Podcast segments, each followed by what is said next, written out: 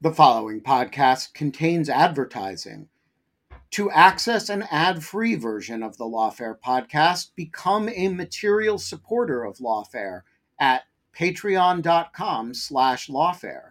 That's patreon.com slash lawfare. Also, check out Lawfare's other podcast offerings, Rational Security, Chatter, Lawfare No Bull, and The Aftermath. Quality sleep is essential. That's why the Sleep Number Smart Bed is designed for your ever evolving sleep needs. Need a bed that's firmer or softer on either side? Helps you sleep at a comfortable temperature? Sleep Number Smart Beds let you individualize your comfort so you sleep better together. JD Power ranks Sleep Number number 1 in customer satisfaction with mattresses purchased in-store. And now, save 50% on the Sleep Number limited edition Smart Bed for a limited time. For JD Power 2023 award information, visit jdpower.com/awards. Only at a Sleep Number store or sleepnumber.com.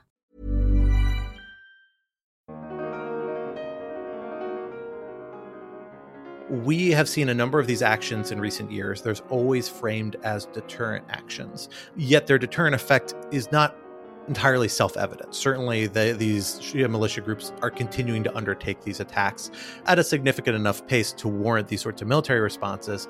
And the United States has, in response, particularly since the January 2020 killing of Qasem Soleimani, Iranian Islamic Revolutionary Guard Corps commander who was killed in a U.S. drone strike, along with a number of senior officials from one of these militias, Kataib Hezbollah. You know, since then, we have seen the security situation in Iraq deteriorate substantially. That, combined with the global pandemic and perhaps some progress in the counter ISIL offensive, counter Islamic State offensive, has led the United States and its coalition partners to significantly reduce their presence in Iraq, both troop level wise and in terms of the facilities they maintain, to be a little more secure. And so I, I, think there are good questions to be raised here saying how effective is this strategy of deterrent? Now, I think probably many people in the Department of Defense and elsewhere would say there is a real value here. We are undermining capabilities and putting limits on what these groups are willing to attempt to undertake, even if we can't stop it altogether. And that may be right. I'm Jacob Schulz, and this is the Lawfare Podcast, June 30th, 2021. Early Monday morning, the U.S. carried out airstrikes in Iraq and Syria against two Iranian backed militia groups. The strikes raise a whole host of diplomatic, legal, and policy questions. To break them all down, I sat down with Scott R. Anderson, Lawfare's executive editor and a senior fellow in, the National Security Law program at Columbia Law School. Before Lawfare, Scott had also served as the legal advisor for the U.S. Embassy in Baghdad. It's the Lawfare podcast, June 30th, what to make of U.S. airstrikes in Iraq and Syria. All right, so Scott, get us started and just talk a bit about what actually happened over the weekend. So, who was targeted and where did the strikes take place? Sure. This past Sunday, we saw what is, by most measures at least, I think the second major offensive military operation of the Biden administration in the form of a series of airstrikes on facilities that are used, at least according to the Defense Department, by Iran backed militias. The two groups they specifically name, although it implies it's not limited to these groups, are Kataib Hezbollah and Kataib Sayyid al Shahada. Um, these are two groups that were targeted actually in the last set of airstrikes the Biden administration pursued in February. They're both Iran backed militia groups, or, or widely believed to be Iran backed militia groups, primarily operating in Iraq, but also in Syria. Uh, one, Kataib Hezbollah, has been kind of a longtime player. They both really have for many years in Iraq. The other one is associated with the Badr organization, which is kind of a broader uh, militia and political movement in Iraq. And the airstrikes targeted these facilities on the logic that they were involved in a number of recent UAV attacks, uh, meaning unmanned aerial vehicle attacks in Iraq on U.S. facilities. And this has become a point of concern, at least according to media reports among U.S. officials recently, because these attacks were using explosives laden small drones that were able to fly at an altitude and that operated at a scale that made them very hard to detect by the security systems that are usually used to help secure U.S. military and diplomatic facilities in Iraq from rocket attacks, which is the most conventional and most common form of attack that uh, various militias and Iran backed militias and groups like Islamic State have taken on U.S. facilities in Iraq. So these three airstrikes took place, two on facilities in Syria, which is very similar to what the Biden administration did in its February airstrikes. But what's most notable is the third one took place on a facility within Iraq, close to the border. The statement from the Biden administration is very careful to emphasize the border with Syria, I should say, but nonetheless within Iraq. And that's notable because it crosses a bit of a red line. The Trump administration did take military action against various Iran backed militias in both Syria and Iraq, but it was highly controversial when it did so. The Iraqis then, as they have now, condemned that action as a violation of their sovereignty because they had not given their consent to those military operations. Uh, and so the Biden administration's decision to take that step now kind of puts its operations in Iraq and Syria against these militias in a slightly different zone, one that is in greater tension uh, with the Iraqi government, and that poses new challenges to the bilateral relationship there. And just give us a, a, bit of a sense of timeline here. So, when did the the strikes on the U.S. military bases occur? How fast moving a situation is this? As far as we know, the strikes occurred uh, over what was in the evening here on the East Coast. So, in the middle of the night, what would have probably be Monday morning, I suppose, uh, Iraq time they appear to be kind of planned attacks, uh, meaning they are not necessarily being claimed that they were intended to stop an imminent uh, in the conventional uses of use of the term. That term has a certain legal technical usage, which we can get to in a second. But in the conventional sense, in that there weren't you know drones on the runway ready to launch. But the Defense Department has asserted that these sites had been involved in prior attacks and were part of a pattern of attacks involving these UAVs on U.S. facilities, and that these attacks were intended to disrupt those operations and to deter them moving forward. So there was a little bit of obviously a selection on the part of U.S. forces. They chose to operate as they often do in the middle of the night. You know, they chose these facilities very specifically. They said that they're specifically calibrating their attacks in a way to minimize the risk of further escalation. It's not sure what exactly that means. Uh, perhaps they were trying to limit the casualties that would result from it, something to that effect. But obviously, it wasn't that this was necessarily a, a moment where they were responding to some an attack that was immediately incoming, but instead that they were responding to a broader pattern of action, and that that was the effort. What they were trying to deter and prevent is any number of future attacks that may come from these same actors and these same resources that they were targeting. And so, what has the the kinetic response been from from opposing forces in Iraq or in Syria? Well, so far we've seen a couple of different reactions. In Syria, there were a number of attacks on a facility where U.S. forces were operating within Syria um, that have been tied back to these most recent rocket attacks. And it's notable that Kata'ib al Sayyidah Shahada actually has said that they, who, who I should note, claims to have lost four personnel who were killed in these rocket attacks had said that they see this as a sign of open war between them and the United States and we're going to respond militarily. And this may be part of that, although I'm not sure if those attacks have been clearly tied back to that group at this stage or not yet. Within Iraq, we haven't seen a, a military response as of yet that I'm aware of. Um, what we have seen is a diplomatic response. Uh, the Iraqi government did come out and say, specifically a spokesperson, a kind of military spokesperson within the prime minister's office.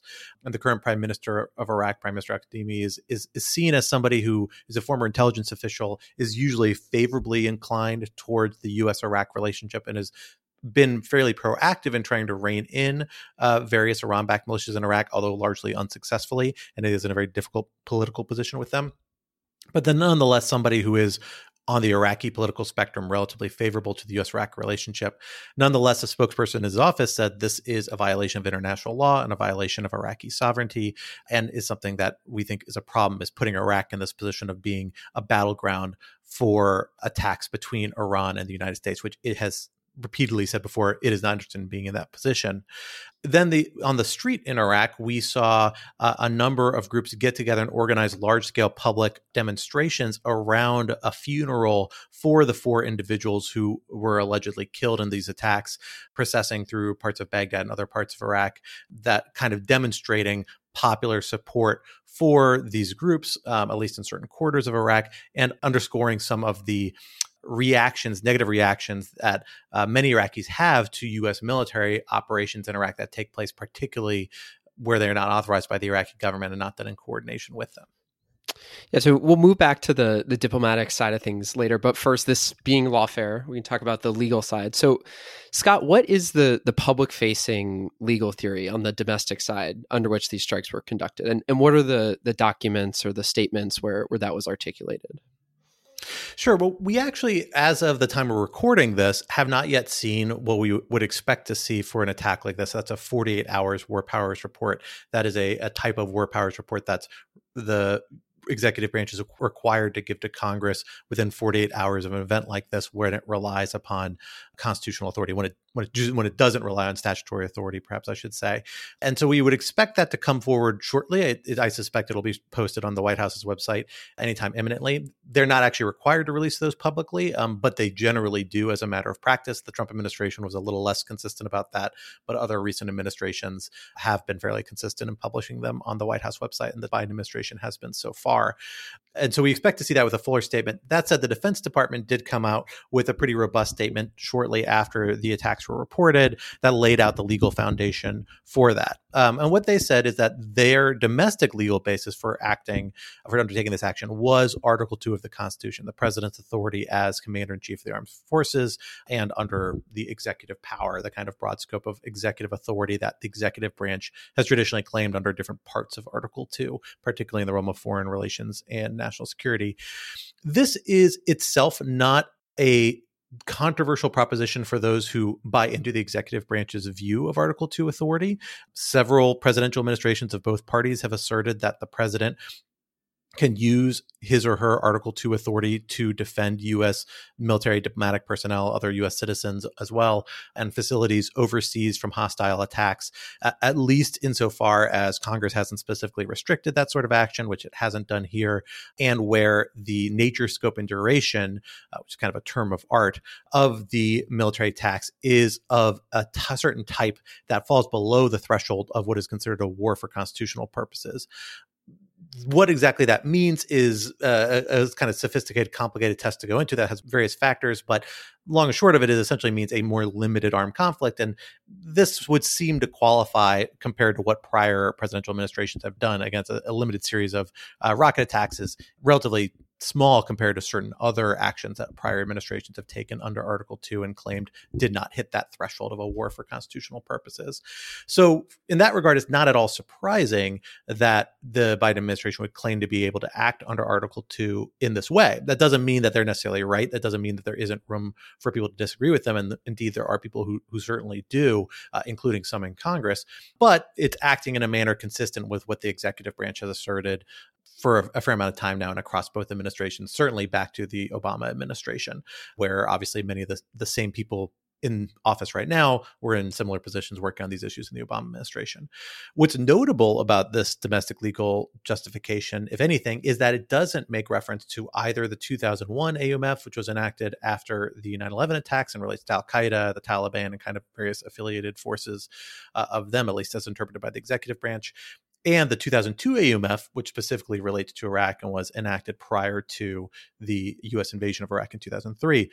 The Trump administration had argued that both of those documents actually authorized the United States to take military action against any third party that threatens US forces or foreign partner forces where those forces are collaborating on an effort authorized by the AUMF. So, specifically in Iraq, they argued that, well, when a, a Shia militia, a third party not covered by these AUMFs necessarily, although there's an argument there about the 2002 AUMF, which we can get into, they say because the United States and Iraqi forces and coalition forces that had suffered from these rocket attacks were involved in a counter Islamic State mission, which is the purpose for which they are in Iraq with Iraq's permission, with Iraq's consent, the 2001 and 2002 AUMF, which authorized that counter ISIL mission, also authorized the United States to act in defense of those forces against third parties like the Iran backed militias. And that's what the Trump administration said.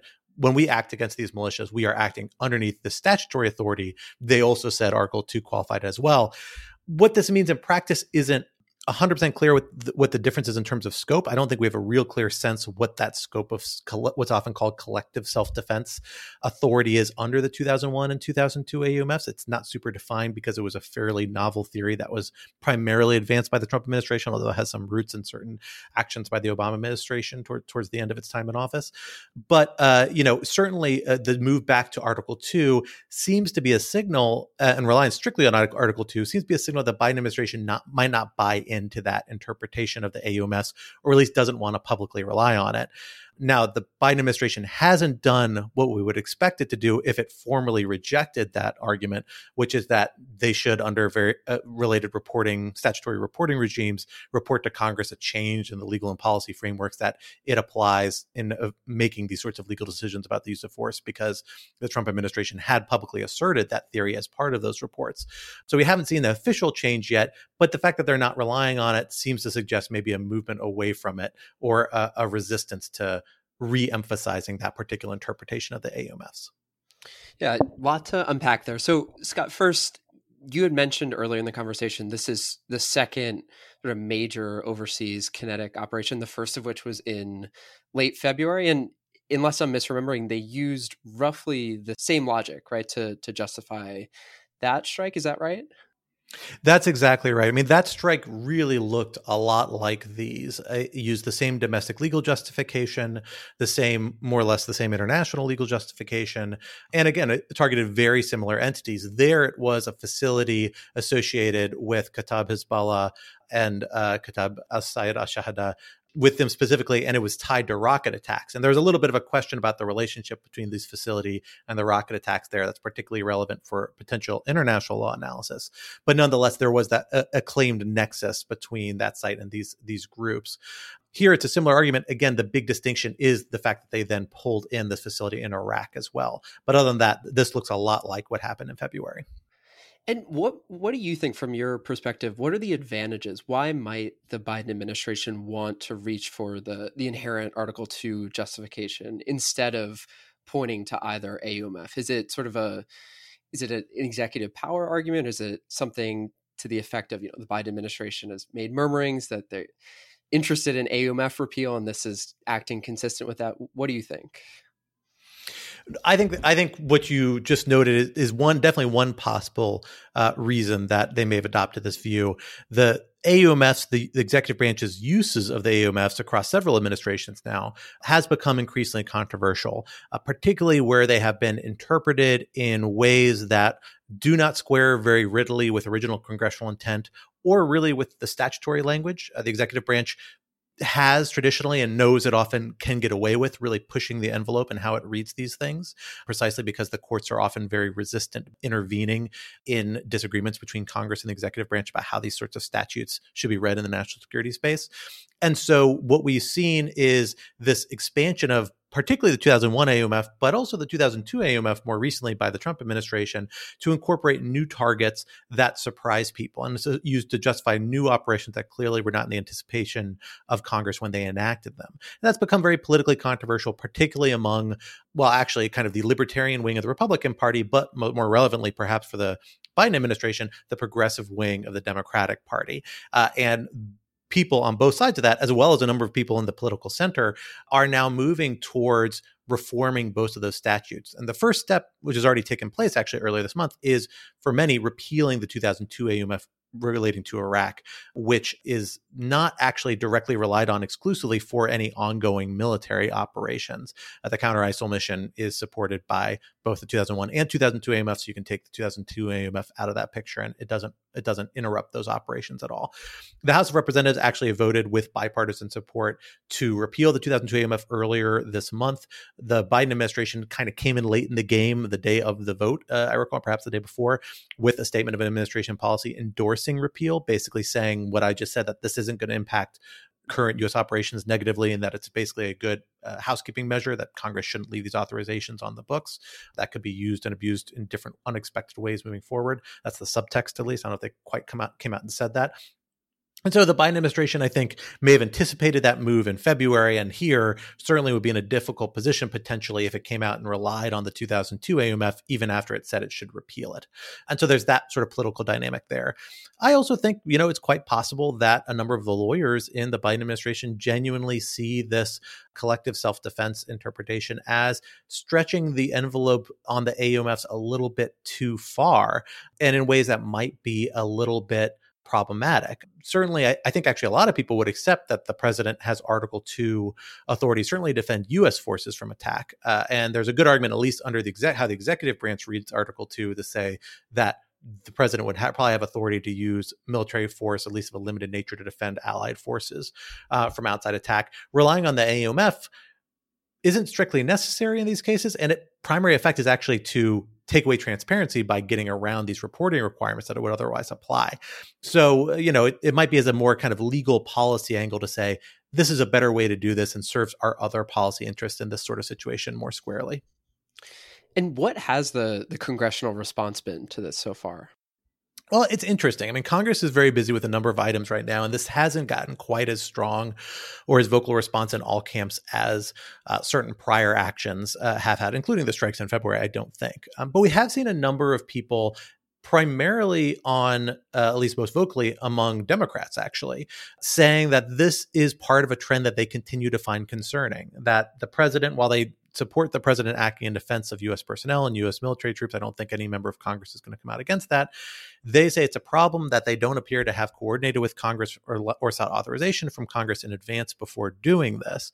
And perhaps the most targeted critique actually came from Senator Chris Murphy, who said that, look, this is one of several of a series of these sorts of strikes against these Iran backed militia groups, or at least allegedly Iran backed uh, militia groups in Iraq, Uh, that we've seen basically since December 2019 when the Trump administration started taking these sorts of actions.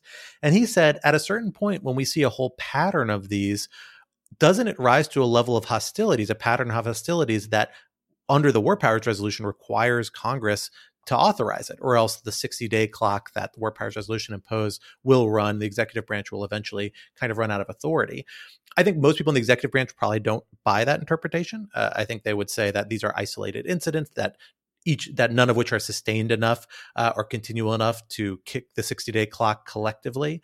I think many of them would also argue, frankly, that the president has a constitutional authority to defend U.S. troops uh, that can't clearly be limited by Congress by statute. Um, that's a controversial point, but certainly there are some people who maintain that view. But I think the key point here is that, you know, if Congress wants that to be the view the executive branch is going to take, it clearly isn't the one now.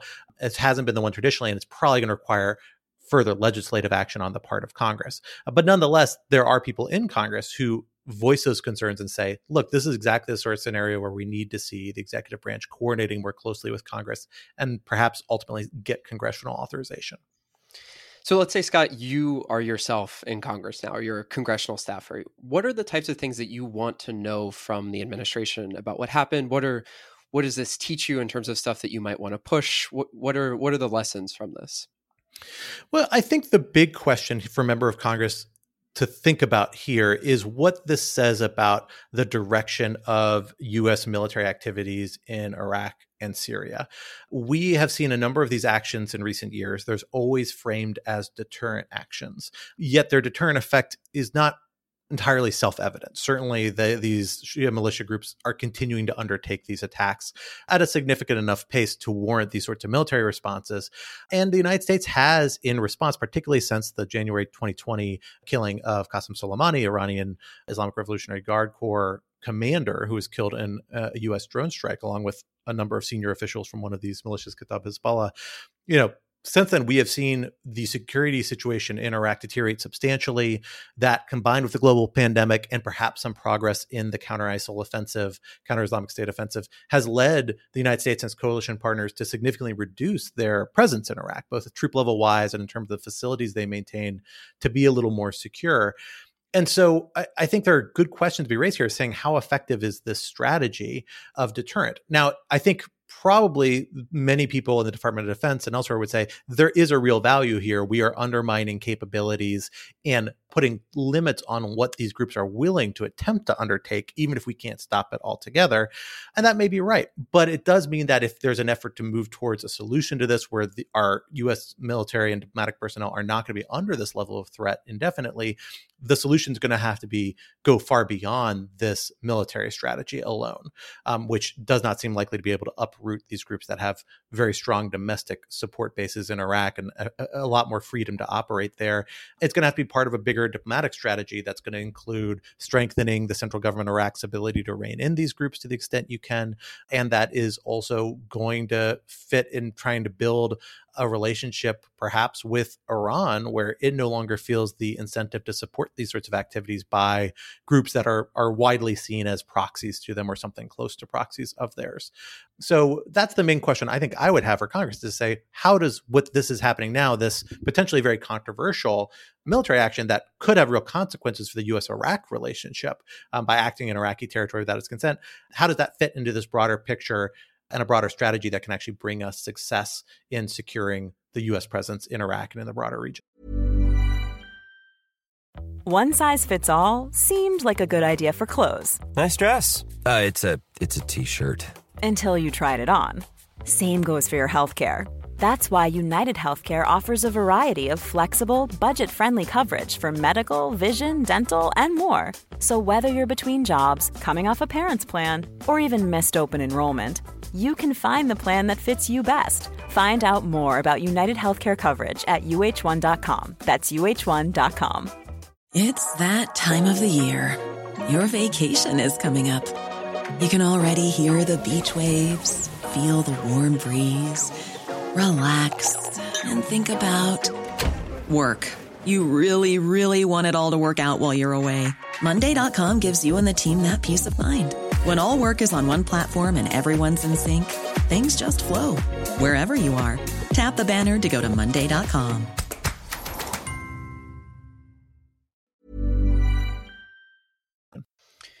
And so, on the international law side, what's the legal theory for why this is justifiable? Sure, this one's a, a, tricky one. You know, the the Biden administration says very clearly we're acting in self defense here because these facilities we've targeted were involved in these patterns of attacks against us, and we have reason to believe that they will be again in the future, and that they will be used as part of attacks, and that by acting in this way we have prevented those attacks to some degree almost everyone agrees uh, that international law, and particularly the UN Charter, which has an express exception to the usual prohibition it imposes on the use of force between states, has an express exception for cases of what it calls the inherent right of self-defense. And the almost everyone accepts that that right extends to the ability of states to act against imminent threats of attack of armed attack against them. The question then becomes, well, what does imminence mean? What does an armed attack mean? And then also, those responses are supposed to be necessary and proportional. What does that mean in practice in these cases? Many in the international community, many international law scholars, uh, in many cases, the International Court of Justice at least has some opinions moving in this direction.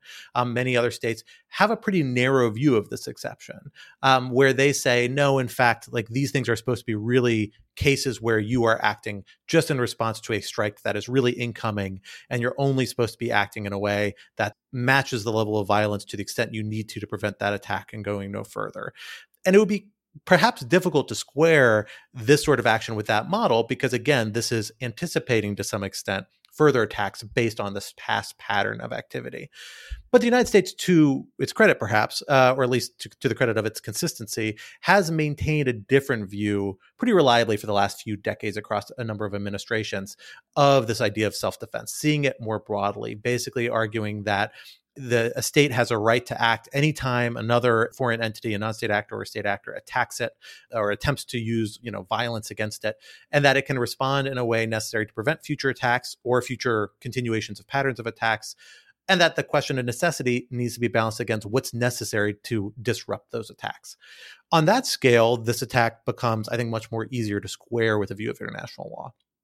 So, similar in a way to the Article 2 argument, I don't think it's surprising the Biden administration would reach this conclusion that this is consistent with international law because it is consistent with how the executive branch over several administrations has viewed international law. But again, I think you're going to find people in the international community and elsewhere who say, no, in fact, this isn't consistent with those particular principles of international law because they have that sort of narrower view. The other international law question, this is actually the real tricky one, is again goes back to what to make this strike different from the February strike. And that is this question of acting on Iraq's territory without its consent. That is usually something that is prohibited by international law. Uh, you're not supposed to take military action on another state's sovereign territory without its consent. But the United States has advanced a pretty controversial theory, but nonetheless one that it has relied on and several of its military allies have, have relied on a, a number of times now, basically saying that, well, where a state is unable or unwilling to rein in the threat posed to an, another state by an armed group within its territory, the United States or another state that's threatened by uh, that armed group can act against it without violating international law as it relates to that state's sovereignty.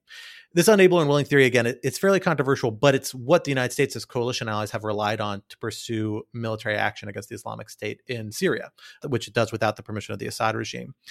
And so we haven't seen the Biden administration actually invoke this theory expressly. And we actually never saw the Trump administration invoke it expressly uh, after December 2019 when it started taking action in Iraq eh, without the Iraqi government's consent. But it seems strongly implied in this case that these administrations, the United States has reached the conclusion that that the Iraqi government very well may be unable or unwilling to address the threat posed by these Iran-backed militias to U.S. personnel, and that's the international legal basis under which they are acting an alternative theory could view those armed groups, those militias, as actually extensions of the Iraqi state itself, and might have somewhat more dire implications for what the you know current state of war is between the United States and Iraq, because actually these militias, um, while they operate pretty independently, undertake a lot of criminal activity, often act in ways that are you know contrary to the interests of the Iraqi government, even targeting sometimes Iraqi military facilities or you know uh, Iraqi law enforcement agencies. They nonetheless actually are formally part of the Iraqi armed forces, have been since 2015, at least at a de jure level. Although again, practically they operate independently. So if you were to focus on that, there is even another argument that there might be a, a, another relationship here. But I, I strongly suspect that U.S. lawyers are primarily looking at this through the unable or unwilling lens and are saying, well, look, if the Iraqi government can't do anything about this, and the Iraqi government really has struggled to rein these forces in genuinely, and there's a, a well established track record of that, then the United States can act independently against it. Again, that is an argument that the United States might buy, certainly lawyers within the executive branch, some of their allies might buy that theory as well. But others in the international community are going to have a problem with it. Perhaps most notably, Iraqis seem very unlikely to find it satisfying. And it seems unlikely to persuade them that this wasn't in some way a violation of their sovereignty, which is what they have claimed it is. And so, Scott, this is also right the type of thing that we'll get an answer to whenever that eventual war powers report comes out, right? Presumably. Now, actually, war powers reports don't always include the international legal justification. And actually, I say presumably, but I, I, strongly suspect whatever we see from the administration actually is going to try and avoid this question of unable or unwilling, precisely because it is politically touchy. The 48 hours report isn't required to give a legal basis uh, the international legal basis, excuse me, for military action. It actually just has to cover the domestic legal basis. So there may be nothing there. And I'm not aware, again, of the Trump administration or the Biden administration having previously disclosed that it's made this sort of determination. So I'm not sure exactly where we would look to find it if it if it in fact exists. But we might see more, and more information. Certainly, the Biden administration has advanced part of its international legal justification in its Department of Defense statement we've seen so far, it said again that it acted pursuant to self defense. It's made pretty clear references to ideas of necessity and proportionality in there, making clear that it was aware of these and has taken these into account and how it framed this attack. And so maybe we'll see more on that front, but I'm not 100% sure. We'll have to wait and see. And so let's move to the the sort of policy side of things. So before we get into the diplomatic questions, walk me through what is what's the strategic logic of of undertaking these strikes what exactly in your view do you think the biden administration is trying to accomplish by doing this well, that's a really good question. I mean, they say they did this strike to deter and disrupt these UAV strikes, um, which I think there is every reason to believe, and certainly media reporting has suggested are a real source of concern for the security of military and diplomatic personnel in Iraq. So that has two parts of it. One, you have to ask, well, these were these facilities actually being used for this? Do they provide a necessary component of those sorts of UAV operations that is now disrupted? Certainly, the disrupt suggests that. And deter uh, is a little bit more of a fuzzier concept, saying, is this somehow a cost that we're imposing on these groups that is going to make them less likely to voluntarily undertake this sort of action in the future, even if they have the capability of doing so again, I, you know, I think the deterrence question, as as I, as I mentioned earlier, is a tricky question here because we are still seeing these attacks, although again, perhaps they're not of the severity, the frequency that they might be otherwise absent these sorts of strikes. A disrupt capability is a much more concrete, factual question. We don't have the intelligence to answer that question. The public doesn't and probably never will, or might not. Uh, seems most likely will not. But the Defense Department presumably does. Uh, and I, I, I like to think that, and I would be surprised if they made that sort of assertion without any basis in the record whatsoever. So there probably was some tie between these UAV operations and these facilities. The question is, you know, how much does it disrupt it? Um, you know, are we talking about a one hour delay or a six month uh, interruption in their ability to undertake this? And that factors into whether these strikes make sense from a policy basis and in many cases whether they're warranted as a legal basis but those are determinations made within the executive branch particularly within the military and so you know we don't always have visibility on them certainly in real time or or soon after the fact. Sometimes you get you can dig into it as a historian long after the fact and get some get some ground truth about what was actually happening there and that may be what we have to wait for the bigger question, I think, is what made the Biden administration more willing to take the step to act in Iraq that it wasn't willing to take in February? Because there certainly were targets associated with Kataib Hezbollah and probably with a closer association with some of the rocket attacks Kataib Hezbollah had undertaken against, or is believed to have been undertaken against U.S. facilities in Iraq within Iraq. Again, there was a little bit of a debate among people looking at this saying, well, how much did this site really have to do with those strikes? And that arguably weakened the legal case a little bit, certainly weakened the policy case. But the Biden administration chose not to do that, presumably because it wanted to preserve its relationship with the Iraqi government and avoid doing things that were going to be seen as a violation of its sovereignty. Here it's willing to push a little further in doing that and take that risk. And that risk is real and is already manifested. Again, we've already seen what people see as a fairly pro US prime minister come out, or at least his office come out and, and condemn this as a violation of Iraqi sovereignty. And he may very well be under even more pressure from constituencies within Iraq to accelerate uh, what has been so far a fairly gradual reduction in the U.S. military presence in Iraq. That might complicate you know counter isis missions might complicate other us strategic objectives in the region uh, and therefore come with a real cost so it's a balancing act. You know, the Biden administration has to say, well, how far can we push the Iraqi government without it actually feeling compelled to to really wind things down and l- limit their cooperation with us in ways that we find detrimental on the counter ISIS or other strategic fronts? And then what are the benefits of this strike in terms of its impact on this UAV capability.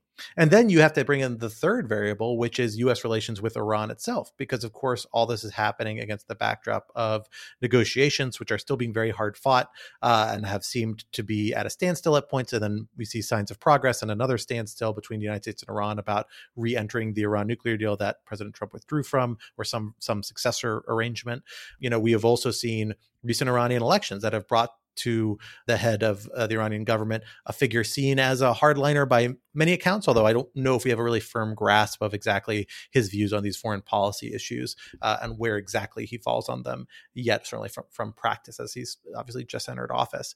And so, you know, there's a lot of different variables in the air that the Biden administration is weighing out and making this decision. And it's a very hard decision. And many of them are difficult factors to weigh with any sorts of precision. I think the most we can say is that um, you know, the Biden administration very clearly was trying to frame this as a very limited act. They said this is just one facility near the Syrian border.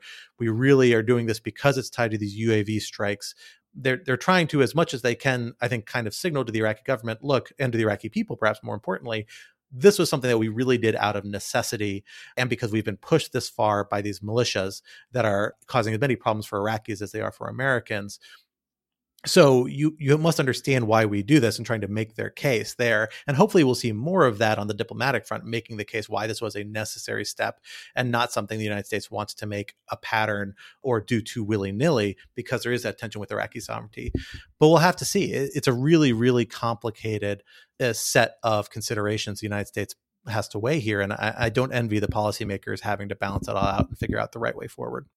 There's no perfect analog here, but I'm curious what type of impact does an incident like this have on both US Iraqi relations and US Iran relations, right? There's a lot of different variables to both of those bilateral relationships.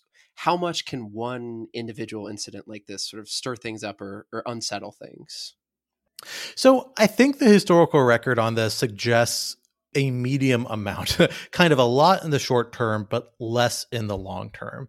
In the short term, after the December 2019 strikes, the Trump administration pursued, um, which was, again, the first airstrikes along this model um, that the United States pursued, we saw a number of popular protests within Iraq that actually led, many of which I should be noted were kind of facilitated and supported by some of these militia groups that were involved and believed to be supported by Iran and, and pursuing these anti-US actions. But we saw these protest movements end up with pretty large scale demonstrations outside the US embassy in Iraq and then with some people actually charging the US embassy and breaking in there are those very dramatic videos which uh, I will say as somebody who worked at the US embassy for for a good amount of time were pretty striking to see you know these protesters kicking down the door and pushing against these security guards um, that are there to protect the diplomats inside in what is by many accounts, probably the United States' most secure embassy overseas and, and one of the largest. So you know it, you can see a pretty dramatic short-term action there.